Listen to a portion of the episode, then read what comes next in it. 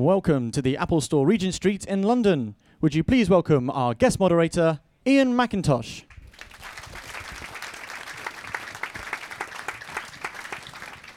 Hello. Um, I'm not Ed Malyon. Uh, Ed Malyon was supposed to present this today, but uh, I'm very much afraid that Ed Malyon is unwell.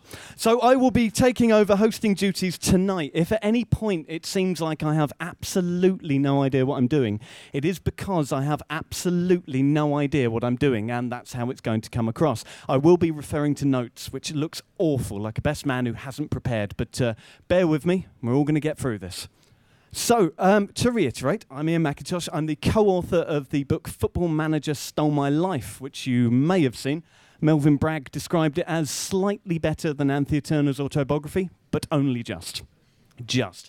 I'm joined by two fantastic guests today. Um, first of all, coming onto the stage is the man who propelled Football Manager from the stuffy bedroom of the Collier brothers to its lofty perch at the top of the gaming industry. He's one of the co founders of GamesAid. He works with Warchild, BAFTA, Nordoff Robbins, and Special Effect. He's got a column in the Mirror. He's got an actual bloody OBE. He's the studio director of Sports Interactive, and he is Mr. Miles Jacobson. Don't clap yet, because he's joined by someone just as wonderful.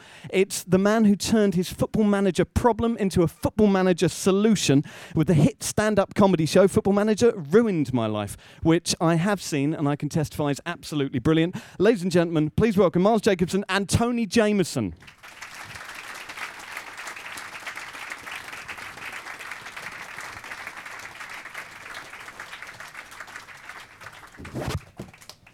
Hello. Hello. Thanks Hello. for joining me. Hello, everyone. Hello. And thanks to everyone else for, for joining me. I, I know the weather has been appalling, and uh, it's also very difficult to log off Football Manager at any point. um, so thank you very much for coming. Tonight we are obviously going to talk about Football Manager. We're also going to talk about stand up comedy.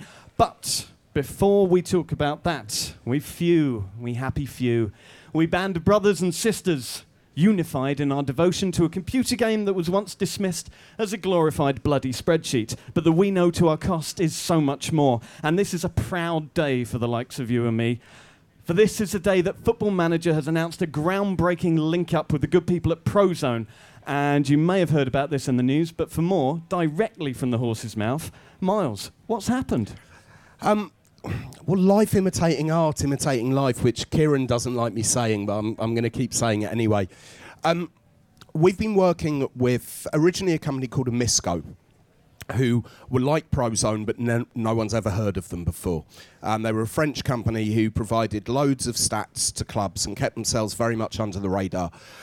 And we've been working with them for a few years because we used to license their tech to help us make our match engine. Because what better way to be making the match engine better if we're actually watching real life games in 2D and 3D more graphically rather than the actual TV footage?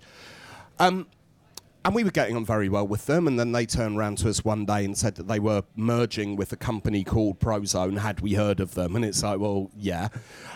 And they went, well, we want you to be part of it as well. And rather than um, just having their the main product that they have, they were looking at putting together a product called Recruiter, which is a scouting tool, which is with the same clubs that they provide other data to as well. And they wanted to license our data for it, and um, and that's happened. Uh, So, just to uh, for anyone who doesn't know, Recruiter is an incredibly powerful piece of software that utilizes the stats gained from games to create a kind of. Uh, it, it enables you to look for players directly according to attributes. It's a bit like doing a player search in FM. You go on there as a as a real life manager and you copy down Troy Deeney's stats and say, I want to find a player who's like Troy Deeney. Who doesn't? Yeah, exactly.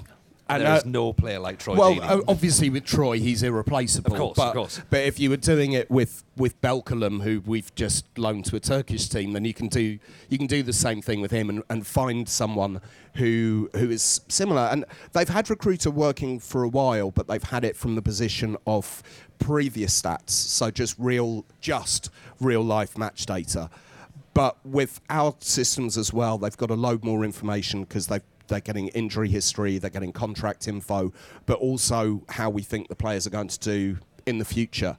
Um, And whereas our database is 500 and at the moment, as of yesterday when I last checked, with 583,000 players and staff from around the world. That's the same that QPR had when they got relegated from the Premier League. It's it, that's true. Um, with Recruiter, we've got 80,000 players, but they've also got video clips in there. So it's not just the agents sending video clips. Someone can go in and do that player search and end up with a video of the player, their stats from them, their stats from us, and then decide whether they're going to send a scout to go and see them or not. It's not. It's not like that sort of that archetypal YouTube compilation, is it? Where they make it look like quite decent. They've got some heavy dance track in the background, and then just ends with Jimmy Triore just falling over. And then I, I, I was I was asked this earlier. I, d- I did a few radio interviews today, and I was asked that earlier, and, and did point out that even though my quality is not really World Cup, it's not even good enough for Sunday League as a footballer. I'm sure someone could put a video together of me looking good. And then on the way back to the office from doing that interview, one of my mates who played for played with me for the Watford Internet supporters team went, "No, mate, there's no chance there would have been a video." So, so it isn't possible to make everyone look good at football in a video, but So- most people, yes. The question that everyone's g- going to ask, particularly people who uh, are, are a little dismissive of Football Manager, the bastards, is um, th- is this going to replace scouting? Well, it's not going to replace scouting. It's just going to be another resource for scouts. You know, no manager should ever sign a footballer without having watched them first. I don't care if their chief scout has seen them. Spending ten million pounds on a footballer Alan where you haven't where you you. haven't watched them is I find a little bit strange. But um, but yeah, at least send the head scout out to see them. So no one should be using the data and just deciding to buy them off that. No one should do a Bebe. Look what happened with him. can we um, can we know who's using it? What what kind of clubs are, are using this software? Um, there are a lot of clubs in the Premier League and top European divisions, but Prozone keep that quite close to their chest of exactly who's using it. But a lot. It's Is, quite scary, actually, how many people are using it. Is there anywhere we can see May- maybe a screenshot, perhaps? Ah, maybe a screenshot. Here's one we prepared earlier. Um, if you go to our Facebook page, because you're not going to be able to see this properly from here, but we do have uh, some screenshots of, of what the recruiter system looks like. Unfortunately, um, the logins are really expensive, like football club expensive. So I don't expect anyone here to be to be able to get a login. I, I still want one for myself anyway. But if you go to our Facebook page, you can at least see some screenshots of it. So you've been uh, you've been all over the media today talking about this. What's the reaction been in general To me or to the to the product? to, to the idea? Um, everyone's been really positive. Which a few years ago we announced that we had a deal with Everton, and we went round the media at that time, and I, I did an interview for the World Service, where the interviewer said to me, um, "You know, but you're just a bunch of kids, right? You've never played football." Before you never played football at a high level, and you've got all these people around the world who are also kids who haven't played football, providing all this research. So why have Everton uh, licensed your data? You know, it's stupid, right? Because you guys don't know anything about football. To which my response was, well, that's odd because I used to live, listen to your commentary when I was growing up, and that's how I learned quite a lot about football. At which point he just said, touche. but I think nowadays things have changed because so many people in the media have grown up playing the game, and yourself included. Um, so I feel really old actually saying that. I'm not that old, but but there are lots of people in the media who've who've grown up playing it, and loads of people who blog about football who who've become really interested in the sti- in the statistical side of the game off the back of the game. So everyone's been taking it incredibly seriously and just yeah, well, this makes total sense to do rather than the negativity from a few years ago. Fantastic. Well, from Football Manager becoming more like real life to Football Manager ruining my life, uh, Tony, uh, as I said in the introduction, is. Uh, is a stand-up comedian who's made his name with a show about his addiction to Football Manager. Tony, you must have been terrified when you did this for the first time. You must have been like like me with Football Manager Stole My Life, the book, wondering is anyone actually going to watch this? Yeah, absolutely. I mean, I think that that you've maybe slightly over egged it there that I've made my name on this. I mean, has anyone turned up specifically to see me? I, I did. There you go. Yeah, I think we've just disproven that straight away. Yeah, apart from Miles, yeah. Yeah, but then, yeah, but then you top trumped us with your whole Prozone thing. Just like, oh, we'll come and see Tony. Oh, we've got a Prozone link going on. So, you know, yeah, yeah. I mean, the thing is, it was, it was weird to sort of come up with the idea for the show. Um, and yeah, very sort of going, it's either going to go one way or the other. It was either going to be loads of people going to turn up or nobody was going to turn up. And it was just going to be me in a little room with my laptop just going, please, someone come. And uh, thankfully it worked out all right. So we, we've, uh, we've now, we did the Edinburgh Festival with it last year, uh, which was lovely. And then in September, we're actually taking the show on tour. So we're going to be going around the country uh, September, October, November. And then uh, there's a little bit of a gap for January and December. And then we're coming back in February and we're running until the end of the season. So that's so has this been like a kind of group counselling for people all over the country? It is absolutely. It is group therapy. It's just a bunch of blow like yourselves, just all sitting there, just in the whole thing, just go, right. This is what we're doing. This is what we're doing. And they're going just shout about Tonton Zola Moukoko. That's all we want for an hour, and and it's great. There's the people sort of chat at the end of the show and just say, oh, you know, I've done stuff like this, or you know, this is what happened to me, and they've got stories. And I think the way I had one when in, Manchester, uh, we did it, and uh, a guy came up to me at the end of the show and he went. What's the most you've ever made on Teddy Lucic? And I just went, "What?" like because he was he was like I was I never thought that was a conversation I'd have, and he was just going, "I made I made eight million, and then just walked off. Brilliant. I had a bloke in Leicester once say that he'd uh, he'd played the game because I tried to work out how long people had played the game, and he said, uh, "I said, oh, how long you you played the show the game here?" And he goes, uh, "He goes, I'm five years clean." I was like, "That's genius." What's um, what, what is it about Football Manager that's dragged people in? Because that that is a, a standard reaction to not deem it as a computer game like Worms or Lemmings or something like that. Yeah. Uh, showing me age. Um, but. Uh, But, but it has become a kind of pivotal part of people's lives. What, what is it about the game that's done that? I think, like you say, I think it's I think it's an age thing. I think that we've all grown up at, at the same time with it and sort of experiencing that. And because I think because of the fact that it just gives you the opportunity to do what your manager of your team is doing. Like everyone's the fan first and foremost and watching the game and a match just going, yeah, I can do better than him. I can, and then you go and you get on the on the football manager and you do it. I mean, I've played as Villa this year and it turns out that I can do about as well as Paul Lambert's doing actually. So he's, he's working under very hard circumstances and uh, and if anything, he's working well within the wage budget he's been given. So. Uh, yeah, I think it's that thing. I think it's that thing where you, you say you can do better, and it gives you that opportunity to go right. Go on, try it, and, and see what happens. And I think once you get about four or five years in, it starts to become magical. you start to get attachment to pixels. Do, do you feel a, a paternal love for your for your regens? Oh, I, I've, I get I've very got, precious. I've got. mine. I've, oh, like you know what? Right? There's. I've, I'm convinced. I turned up to one of my regens weddings. I'm genuinely convinced. Derek Reynolds, if you're out there, like you, you mean the world to me. You genuinely do. Have, have you had a son in the game yet, though? No, I haven't. I this, haven't. this is probably the question I get most asked most often on Twitter is how do you get a son in the game? And the answer do is Do you get asked it in real life as well? uh, uh, not not for, that for, for those who are just playing it too much, you may have missed an important step of adolescence. Yeah, I'm not very good at having children myself, so there's kind of a, a problem there.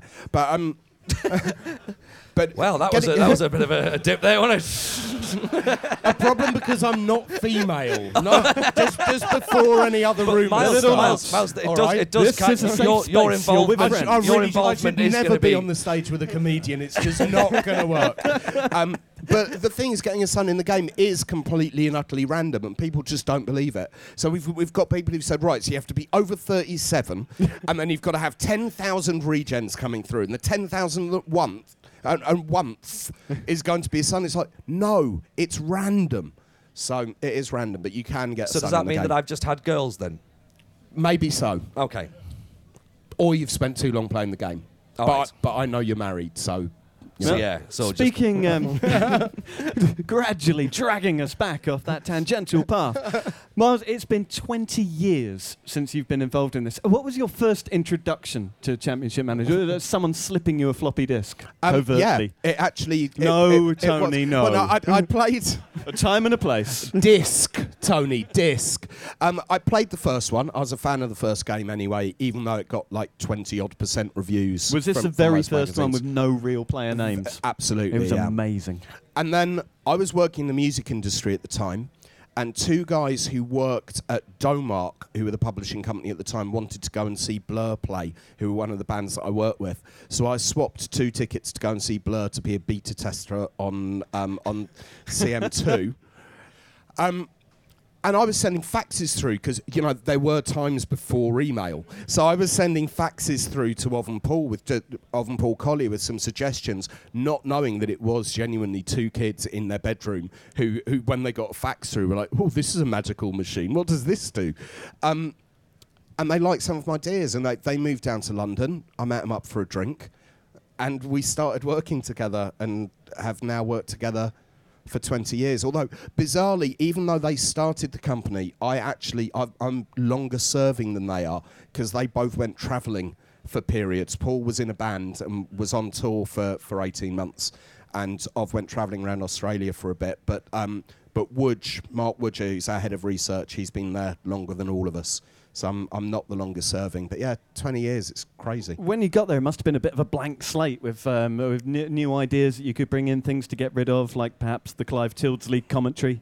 That Or- was not down to me. Um, for, for, uh, although Clive's a really nice bloke, He's it was lovely. still not down to me. that, that commentary, I don't know if anyone remembers it. It was on champ- uh, the, the second game, and uh, it was essentially Tyldesley saying, Liverpool, one, Manchester United, nil. It was the most robotic, unlistenable thing. It got very Which dull is very, very much quickly. like Number Tyldesley nine. anyway. my my favourite was That always man. it was number nine passes the ball to number ten because we couldn't go through the whole database and do recordings. Couldn't afford to do recordings, and that was only four thousand players. Imagine what it's like now with what, what was the change you were most proud of? Your first big sweeping change that took the game on? Wow. The problem that with asking me that question is I struggle to remember last week. So asking me about things from 20 years ago is what, what happened last week that was amazing? That has inadvertently made that first floppy disk game what it is today. What that happened last week? Yeah, I had but some we'll just, really we'll just nice pretend it was 20 popcorn years last ago. week. That, that's what it was. It's you had a really bit- tasty. You, you started off on the little floppy disk game, had some popcorn, and then 20 years later, here we are. The first eight years I was part time. So the first eight years I didn't even know that I was helping make a game. I thought I was just doing some research. But we did find some faxes recently because we've been doing some research for, for another little project that we've got um, that we're working on at the moment. I found some faxes. And some of the ideas on there were really good and some of the ideas were really bad. But I'm actually going to save those to be revealed for the next project if that's okay, that we're working on. Um, I can tell you of an idea that I came up with that didn't make it into the game, which we wanted to throw an Easter egg. We were looking for Easter eggs to put out there. And just in case anyone doesn't know, though, I suspect you all will. Easter eggs are hidden things in the game. Yeah, hidden things or things that happen rarely, like having a son in the game that then caused me loads of problems on Twitter. And uh, a suggestion came up in one of the feature meetings um, from me, and I hadn't even been drinking at this point of the day, that longer term in the game, you know, we want a little bit of variation. So why don't we have it that incredibly randomly and really rare, aliens could land on the Earth and they could have 30 for, for pace rather than 20? That is amazing. Why can't this? Can we get a patch for this? No.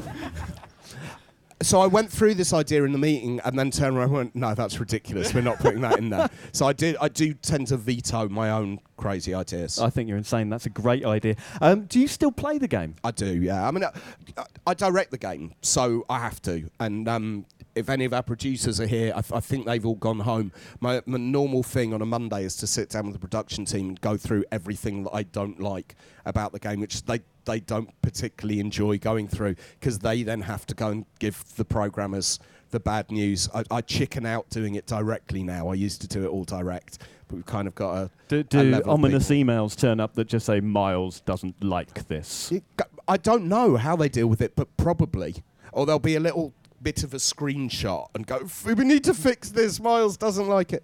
But um, so at this time of year in particular, I mean, tonight is taking me away from from playing the game for eight hours, um, which is what I would normally do. On a- I, I on a- think all of a us in this room night are in that boat. on a Monday night when I get home. Um, and yeah, this time of year I'm playing it constantly. And then when on the day that the game comes out, I start a career game with Watford on the same day that everyone else starts a career game with their favourite favourite team or the team they've decided to play with. Then I carry on playing that through till April or May time, and that's when I get the new build, the first build of the new game, and start playing on that. So um, I still play a lot. I play FM handheld as well. Um, I tend to play sim mode, not classic. Um, over the last couple of years, Ov Collier, who is one of the founders, he now directs Football Manager Classic. Mark Vaughan directs Football Manager Handheld. I exec produce those two. But um, but yeah, I, I, I love it. If if I didn't if I didn't love it, I wouldn't be directing it. We'd find someone else to do it because you can't when you're working on something creatively. If you don't enjoy it, and if you can't get into if you can't try at least and get into the mind of your audience and what your audience are going to like. And we've got lots of people who play the game in different ways. So I have to try and think across the different ways that different people play it um, to try and have it as a cohesive thing at the end. But I'm also really lucky in that I've got an amazing team. We've just gone a, over 100 people as of last week, which is phenomenal. Some of the team are, are here today as well. And um, just so lucky to get to do what we do for a living. You So know, it's, it's the- great. The question I think everyone wants to know is how far can this go? This this is one of the longest running um, franchises, for want of a better word, of a game. It's probably been running just about as long as The Simpsons, and yet it hasn't gone shit like The Simpsons, which is a massive bonus. Well, that's good. Um, how far can it go? Are there still more things you're looking sort of uh, way ahead that you can do with new new technology? So, so we're not deliberately. I made this clear on Twitter that we're not talking about FM15 today because we've got a, a big announcement about that coming um, in October. Um, but this year's game, you know, last year we spoke about having over a thousand new features. We've topped that and then some this year. We've got about four, four or five thousand ideas that haven't made it into a game yet. So I've already done the basic the basic framework, the basic jigsaw puzzle for FM16 is done to the point that we might actually not have feature meetings this year. And we normally sit down for a month and go through all the new features that we want to add in. We might not do that this year because then we get an extra month making the game. But we've easily got enough for 16, 17, and 18 with things that are good and have gone through the process that people in the studio all like because I don't decide everything that goes in the game. We sit down as a group, and everyone is invited in the studio to those meetings to actually decide what goes in. And then as director, I put those jigsaw puzzle bits together. So much like a film would have a script writer and a cin- and a cinematographer, and then a director, we work in that in that same way. Um, but we've got enough for we've we've got enough already for another three years, and there are probably about 1,200 ideas that we haven't even looked at yet. So there you go. None of us have to have real lives for at least three years, with a possibility of extending that to another ten. it would This be nice. I mean, with with the other stuff that we're doing as well, away from the game, with the Prozone deal today, a few other things that that we've got coming up. We no longer see ourselves as a computer game company. We're a football company, um, and the way that we're treated by people in football is as though we're a football company. So.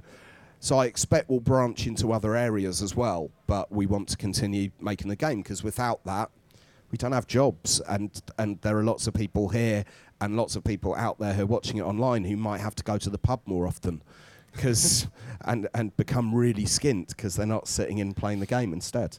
And uh, th- this is a game, of course, which has been responsible for some horrendous bits of behaviour on the part, certainly me, um, uh, definitely Tony, and I'd imagine a, a number of you. You may be wondering, for example, why I'm the only one wearing a suit. It's because I have a cup final later and I want to be ready and right. I did actually, uh, just a couple of years ago, uh, go the whole hog and put Abide With Me on Spotify. Um, I even stood up uh, uh, for that, and then went on to win the cup final. Uh, a couple of days later, I had another cup final. I didn't do any of that, and I lost. And there is a lesson there for all of us. Um, when we wrote Football Manager Stole My Life, we we w- went around the country. We heard some terrifying stories. Uh, there were people shaking hands with the doorknob, pretending that it was uh, Princess Michael of Kent. There was one man. Oh, we've all been though, there, though, right? Yeah. We've all done that. But Maybe not that far. There was another guy who, uh, to simulate an away game in Turkey, set fire to his waste paper bin. I heard about this one. that just isn't safe.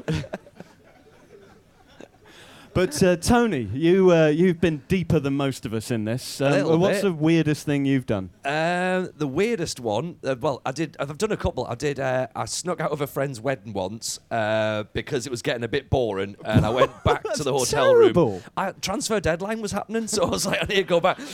I knew the wedding was going to be fine. I needed another winger, right? So I was like, right, they'll be fine. I'll go back later. Um, once uh, I learnt the Cameroon national anthem for my ill-fated 2018 Can World you, Cup. uh, can you remember any of oh, that? Cameroon, Bercio de Nos Ancestres va de bout de Jalwa. I don't know why I've done it to the tune of 500 miles by the Proclaimers, but it just seemed. And then uh, the best, I think the well, I say the best, the most embarrassed I've ever been is when I once stood outside my bedroom because I was serving a touchline ban on the game.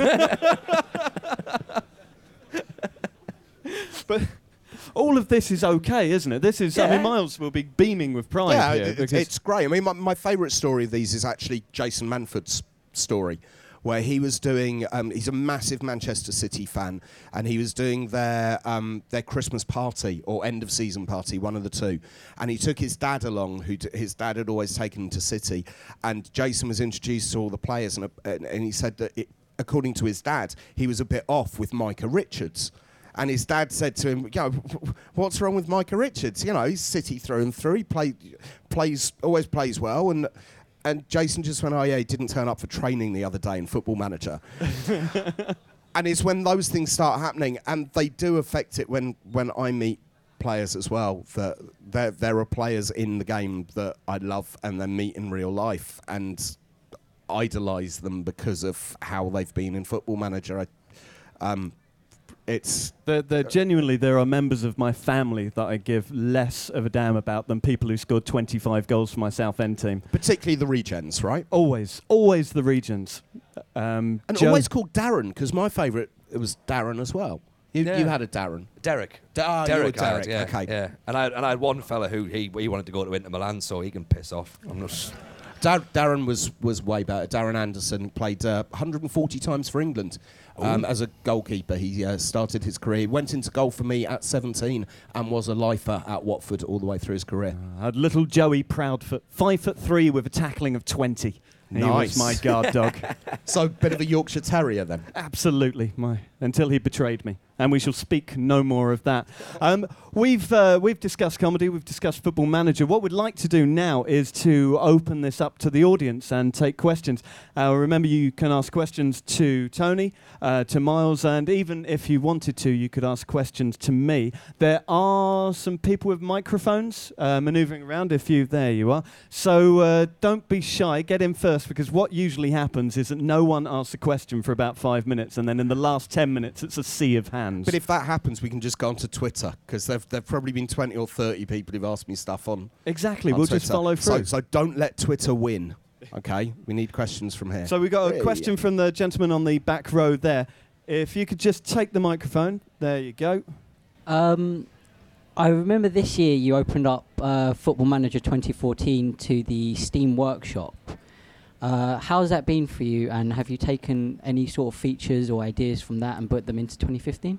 Um, it's great workshop. I love it. I mean, we've we've always been very proud of our community.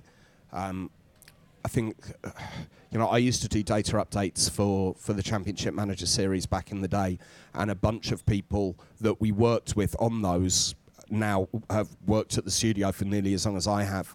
So the community are the lifeblood of what we do. Um, we actually don't like treading on the toes of the community that much. So if they're doing things that are on workshop, we'll leave them alone to, to let them carry on doing them on workshop. But certainly from a community perspective, um, we have a wish list thread on our forum and we tell people to post on there so that we can keep everything in one place. But we do go through all of those and a few hundred of the new features every year are things that are suggested from our forums and our user base. Um, one of the reasons that we do that is because we're all fans of the game as well, those of us who work on it. So why should we be the only people who get to come up with ideas? We want to listen to, to everyone who plays the game. Sometimes we disagree with them. Um, we are not going to put the ability for people to get married and have children and have dogs in the game, or the ability for them to spend their wages on Ferraris or buy a football club, or put money from their wages into the transfer fund. Because you know what? All right, That- Miles, that- don't embarrass me in front of all these people, right? because that does not happen in real life. So, Miles- it, so we want to keep keep to it being a simulation. But who cares whether they can buy a dog or not? Well, you're constantly asked, is there an option to run the club as, as the chairman? Will, will that ever happen? The game is called Football Manager. It's not called Football Chairman. There is a very good iOS game called Football Chairman, which is made by one of our researchers. By that, it's great fun. I'm about 100 odd seasons in. Um, it is really good fun, but that shows the level that you would be doing as a chairman. So that, you know, it's not the deepest game in the world. It's what I call a toilet game.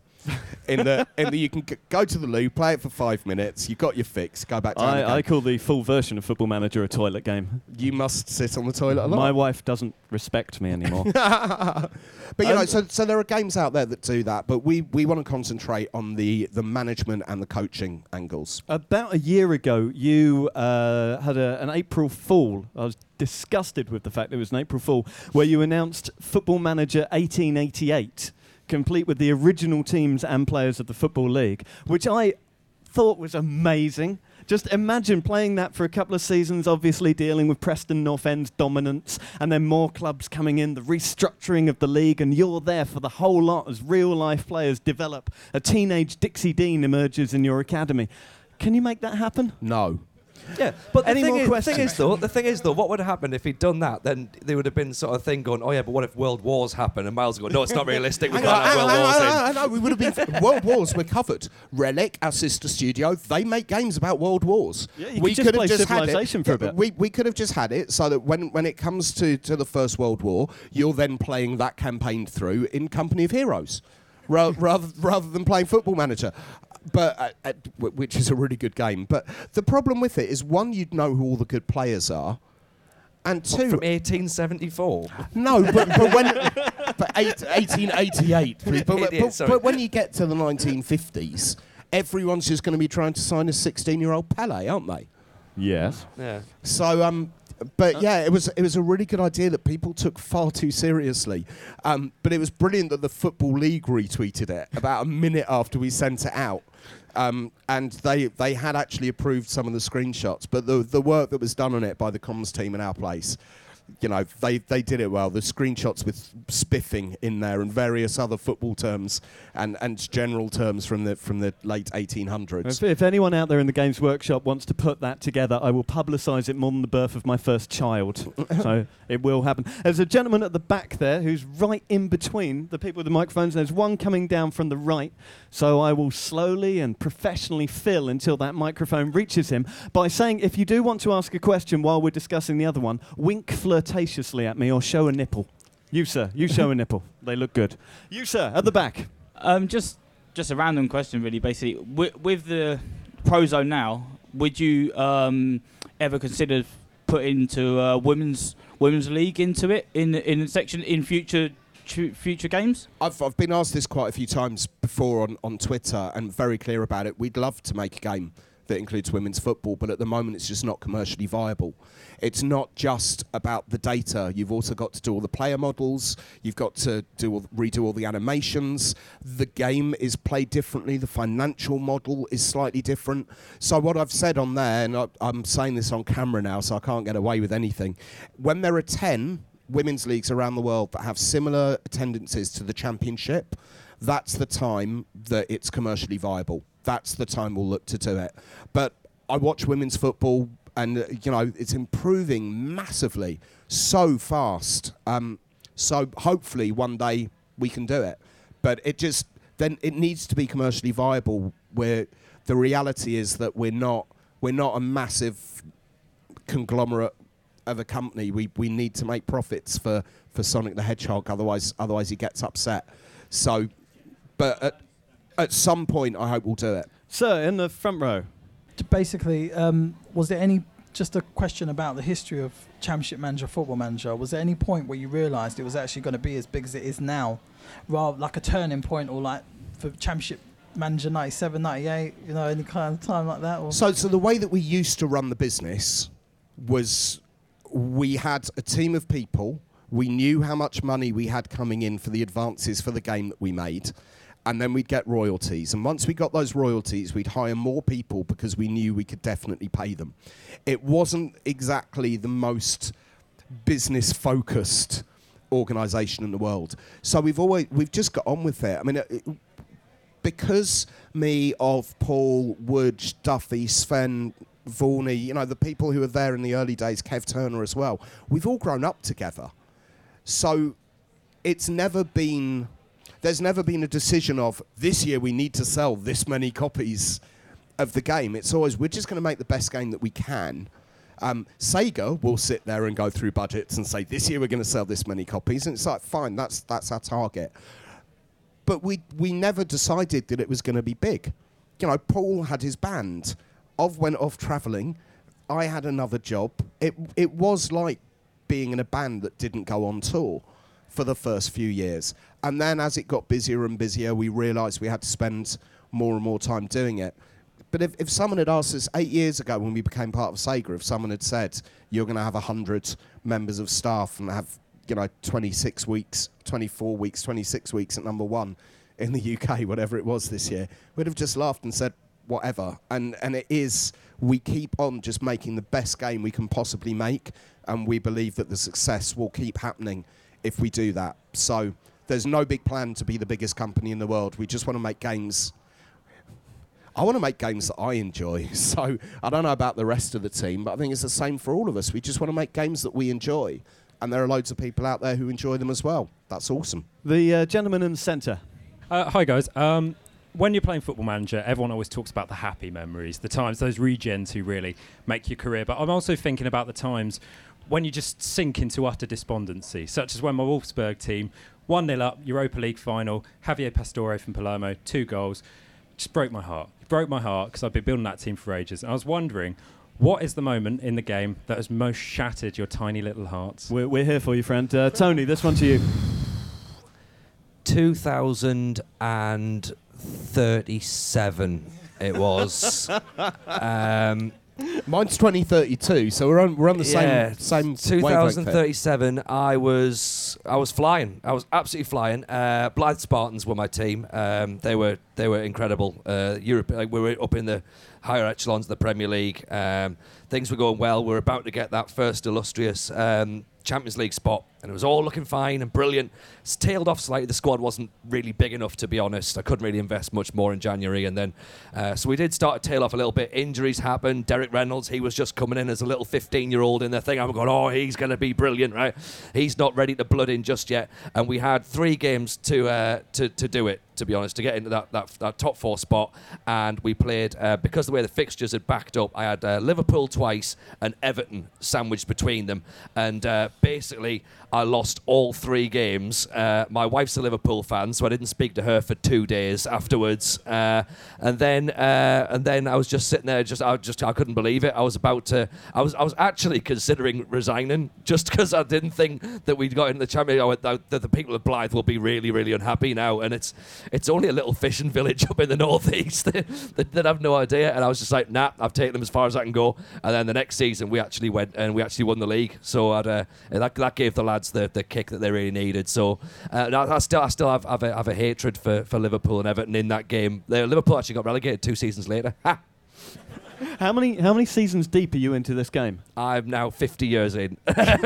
I'm 85 on the game, and I was considering. This is on on FM 10, by the way. Um, so I've still got my laptop's about to die, and I'm like going. I need to just keep this one going because like that's where it is, and that's where the magic is. Um, and I'm, I'm I'm 85 at the minute. I was considering uh, resigning and retiring and going. You know, time to spend time with the grandkids. Apparently, I've had girls, uh, and I was going. I'm gonna I'm gonna do it. That's me. I'm just gonna cut me ties, and then I had two 15 year old midfielders came into the youth system who look amazing. So I think I might hang on for a little bit, and because uh, I'm sure they've found the cure for living by that point. So be all right. You don't, you don't, age anymore when you get to 100 in the game anyway. You just oh, stay, right. stay at 100 yeah, forever. But in, in, my internal monologue, though, when I'm interviewing myself, like I've, I've, put, I've got like a really croaky voice now. do, you, do you forget stuff? Do you like make tactical changes, but it turns out you never really did, and you've been talking to a plant pot? There's a couple of times when I've been borderline racist to myself, if that's what you mean. Miles, you're rock bottom. 2032. I mean, this this is a nice rock bottom to have. 2032, I'd won six trophies in the season as Watford, Champions League final, and got absolutely hammered in the Champions League final. It was a 5 0 win. And I'd been in the last three years Champions League finals and hadn't won any of them, and just didn't know what I was going to do, and didn't play the game for three days. And I, then, uh, then came back to it.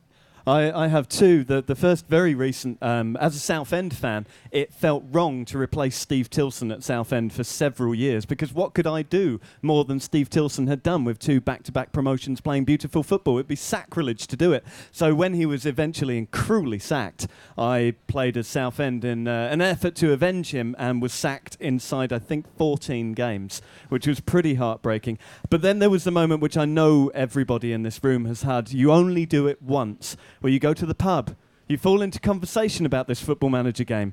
You're really enjoying the conversation. So much so, the drinks are flowing. You go home, you think, I should go to bed, but I'll just check on that team first. And you wake up the next morning and you've sold everybody, signed a whole load of crap Brazilians, and everything has fallen apart and you Is that- cannot fix it. Is that the tactic that Southampton are employing currently at the minute? That story is why you should all stay at home playing football manager all the time rather than going to the pub. the quest Perfect for example. dominance begins here. Um, so, you had a question over there. Uh, hi, yeah. Uh, you had a, a brief flirtation with the uh, with the consoles, the Xbox, um, for a couple of years. What brought that about? What brought down the downfall? And are there any plans to go uh, on the next gen consoles? Um, what brought about doing it in the first place is that um, someone gave us money if we do it. Um, so it didn't cost us anything to do, uh, which is the way that console consoles often work. I'm, I'm avoiding the gaze from the, the evil looks that I'm now getting from the PR for saying that. Um, what killed it off was that the control system and the user interface weren't good enough, and unfortunately, Kinect didn't exist in that time. And even if it did, you would have just been waving your hands at the screen like that, which would have been no good. It was just too difficult for people to control. It wasn't enjoyable. It wasn't good enough, or the quality that we expected.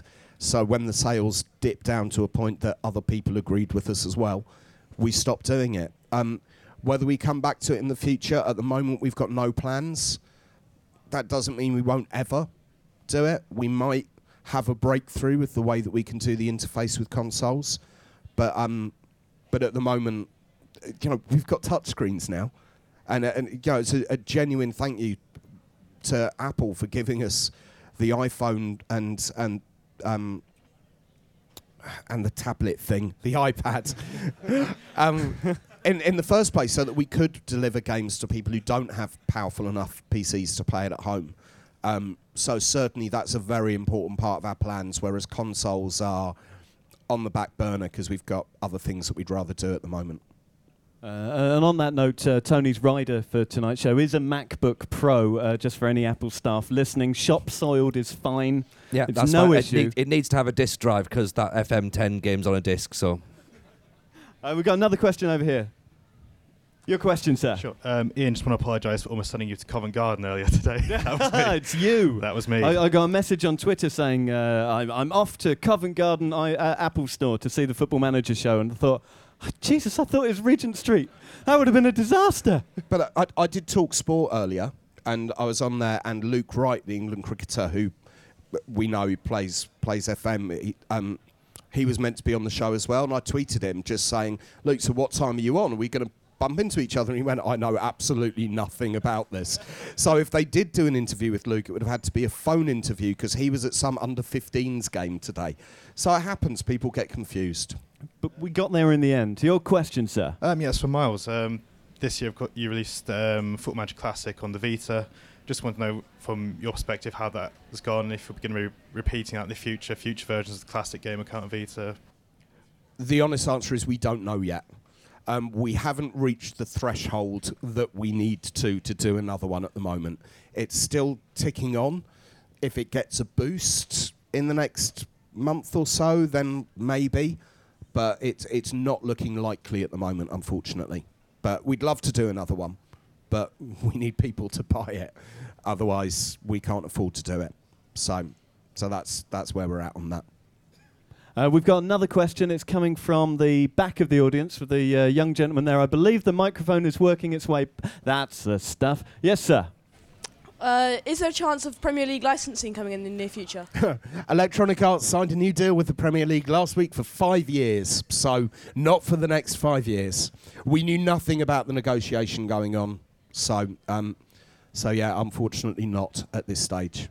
I don't want to see their smiling faces on my screen anyway. Whereas There's- I do. Do I'd, you? I'd love to have a license. Yeah. They're all so shiny. I was Real Madrid very briefly, and I didn't like Ronaldo's shiny face. Well, we'll we'll just send out all the local newspapers to take the photos rather than uh, rather than taking them direct from the FA.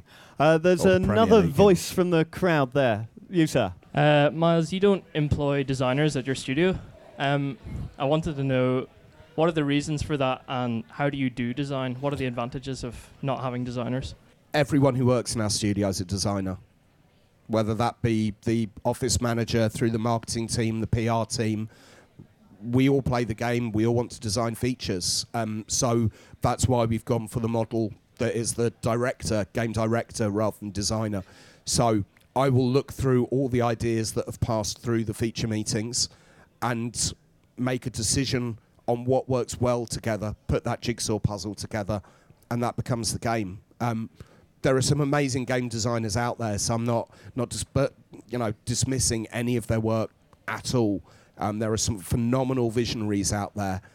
In our case, we have a hundred people who play the game and all want to have their input, and we love that. And it, it was just a decision that we made in the very, very, very early days, with Ov and Paul both being programmers, me being more on the business side, but all of us got involved on the design, and you know, long may it continue with with the new people who joined. A couple of them are down here. I'm looking forward to getting their ideas for for future games as well. So. Um, I think if you don't listen to that feedback, you're not going to have the best experience. When you're creating stories and specifically scripted stories, then you need a designer to be there.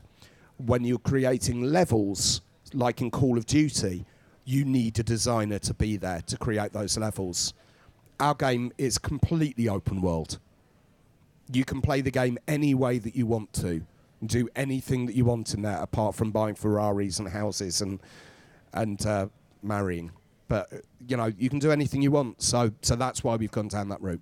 Uh, another question from the back there. You're right. Um, I was just wondering, what's the weirdest thing or the weirdest managerial appointment you've ever seen? Because my mind jumps to 2031 when North Ferriby United appointed Jakub Blaszczykowski with Ryan Hall as the assistant manager. um, so I was just wondering, what's the what's the weirdest thing you've ever seen? Are, are you up. talking in game or in real life? Uh, Because there have been a few in-game. real life Well, ones. let's this go year. back to Alan Irvine. Um, I'm sure he's going to do a very good job. Um, I've seen um, I've seen Peter Crouch and Rio Ferdinand have both been England manager. Um, I don't quite understand that. I think it didn't work out very well, uh, strangely. Um, yeah, I think they're, the, I- they're the, the first ones that jump straight to my mind. I, I actually saw Gareth Southgate replace Sir Alex Ferguson at Manchester United after a blistering spell with Arbroath, which I didn't understand at all. Whereas Wayne Wayne Rooney actually left the job as assistant manager for me as a, uh, at Watford to take over at Luton. That was that was a bit Wow. strange. I'll tell, I'll tell you what else I've seen as well that was quite weird. Um, Real Madrid eventually end up playing in the Modric Arena as well, which is quite nice. Well, yeah. you know, he's going to be a legend there, right? yeah, yeah. Um, one at the back over there. Yeah, I know I can't ask about um, FM The other 15 one. fixtures. You you can you can ask about anything. I just won't tell you anything. Uh, well, I guess I'll ask the opposite, which is what would you absolutely love to be in FM, but just impossible and viable at the moment? Or what do you dream smart. of FM being? I but you like can't? this. What would we like to see in the series that hasn't been possible in yeah, the well, past? it's still impossible. Like, what won't be in there, but you'd love it to be? Spaceships. Yeah, the the, the, of ali- them. the alien feature. The more the more I talk about that, the more I like it. Um, we're making strides towards where we want to go with this, but you know, we want the game to look like a real game of football. We're not interested in having computery style graphics and and cheating on those levels or, or having players' hair being wavy. That's not what we want. What we want is a real game of football. And it's something that we started on very late. when it comes to the three with the 3D side of things, but it's an area that we've been concentrating on expanding, um, and I'm hopeful that people will will see differences in FM15 to 14, and that those differences will continue, because it's for me the only the only time that I feel a sense of disbelief and falling away from the universe is actually when I'm watching the matches and I see a bad animation or I see a player sliding. It makes it unbelievable, and we we really want. I, I want people to have an escape. Football Manager is an escape for people from their normal lives to be able to go in and do something, do a fantasy without it being dangerous. Um, so I'd like to see that improve. But the thing is that everyone in the studio will have different answers to that question, and, and that's that's the beauty of what we do. So people will fight very hard to get other people in the studio behind them on the ideas that they love. And that again is why we don't have designers, is because everyone everyone wants to get involved and everyone pushes things to, things forward. We are coming close to the end now, so if you've got any questions, now's the time. Uh, Can I just make an apology? Okay, first, bef- before we go to the next question. The last time that I saw an event at the Apple Store was um, I actually saw REM playing here, which was utterly amazing. And the friend of mine who brought me along is a concert promoter, so we had reserved seats, and they weren't filming it, so we had reserved seats at the front. And Michael Stipe. I, I don't know whether he's he's bad at remembering, but he had handwritten lyrics for every song and was handing them out. And every time they were being given to me, and there were people there who'd queued up for hours, all right, to get a good seat. So I was just handing these lyric sheets back to them, and he kept on handing them to me, and I kept handing them back to other people.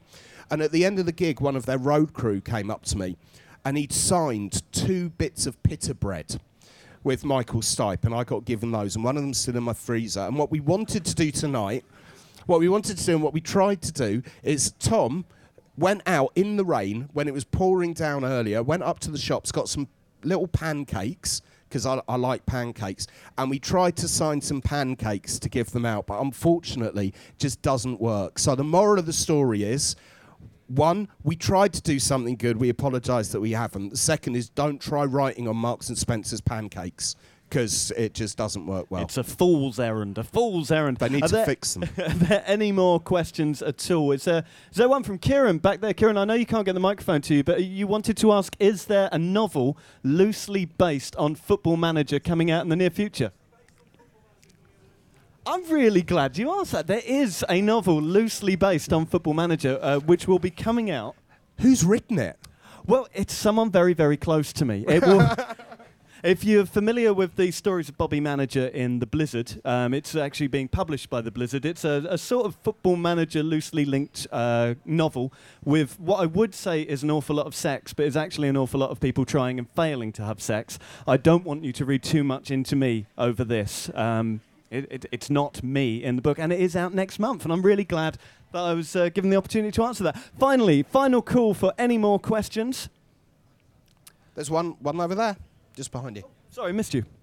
Hi, um, creative creative assembly of uh, often known for the Total War franchise, as I start to create the Alien Isolation game right now. Um, my question is, uh, have you ever wanted to spread your wings and create a game of a different genre than, rather than football management? Well, for a start, Alien Isolation has the best lighting of any video game I've ever seen, ever, and it is genuinely scary. I can stand watching someone playing the game without the sound on and still get scared. So, you know, they're, they're doing amazing work on it. But they actually formed a new team to work on that. It's, it's you know, Mike Simpson is still working on the Total War series. Um, we've done hockey in the past, we've done baseball in the past, and, and other sports.